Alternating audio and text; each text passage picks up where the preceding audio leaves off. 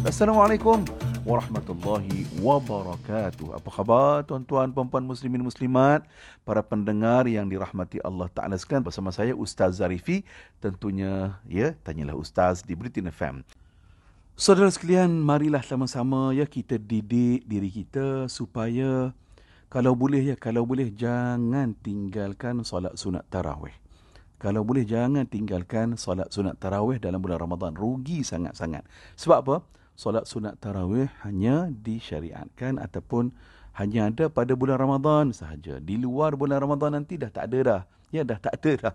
Jadi tuan-tuan, sebab apa tuan-tuan rugi? Kerana orang yang solat sunat tarawih ini termasuk uh, dalam um, apa golongan kategori orang yang menghidupkan malamnya dengan solat-solat ataupun amalan ibadat.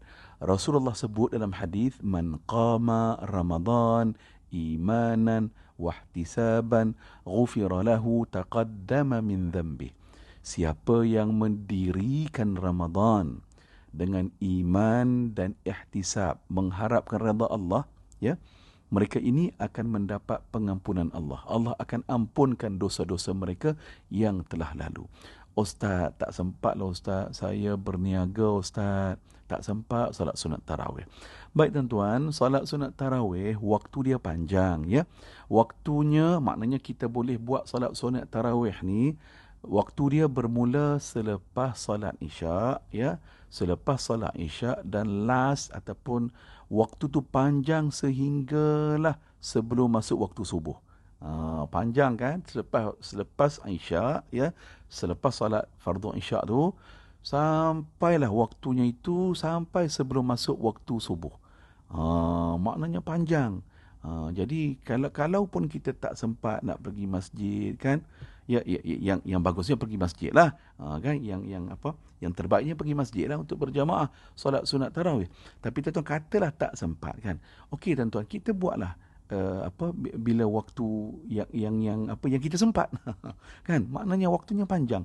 Sayang kalau kita tinggalkan. Jadi tuan-tuan jangan tinggalkan sama sekali solat sunat tarawih. Ya kerana apa? Inilah bulan Ramadan bulan untuk kita melipat gandakan amalan ibadat.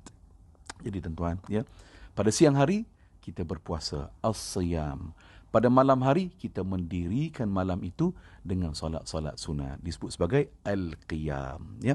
Jadi tuan-tuan sekadar inilah saja pertemuan kita. Dan tuan-tuan mari kita sama-sama berdoa supaya moga-moga Allah Taala beri kesihatan kepada kita Allah beri kekuatan kepada kita untuk terus kita melipat gandakan amal-amal soleh kita di dalam bulan Ramadan. Saudara, jangan kita bazirkan peluang ya sementara kita berada di bulan Ramadan marilah kita buat yang terbaik. Kita buat yang terbaik. Sekali itu saja. Yang baik datang dari Allah, yang lemah dan kurang itu datang dari kelemahan diri saya.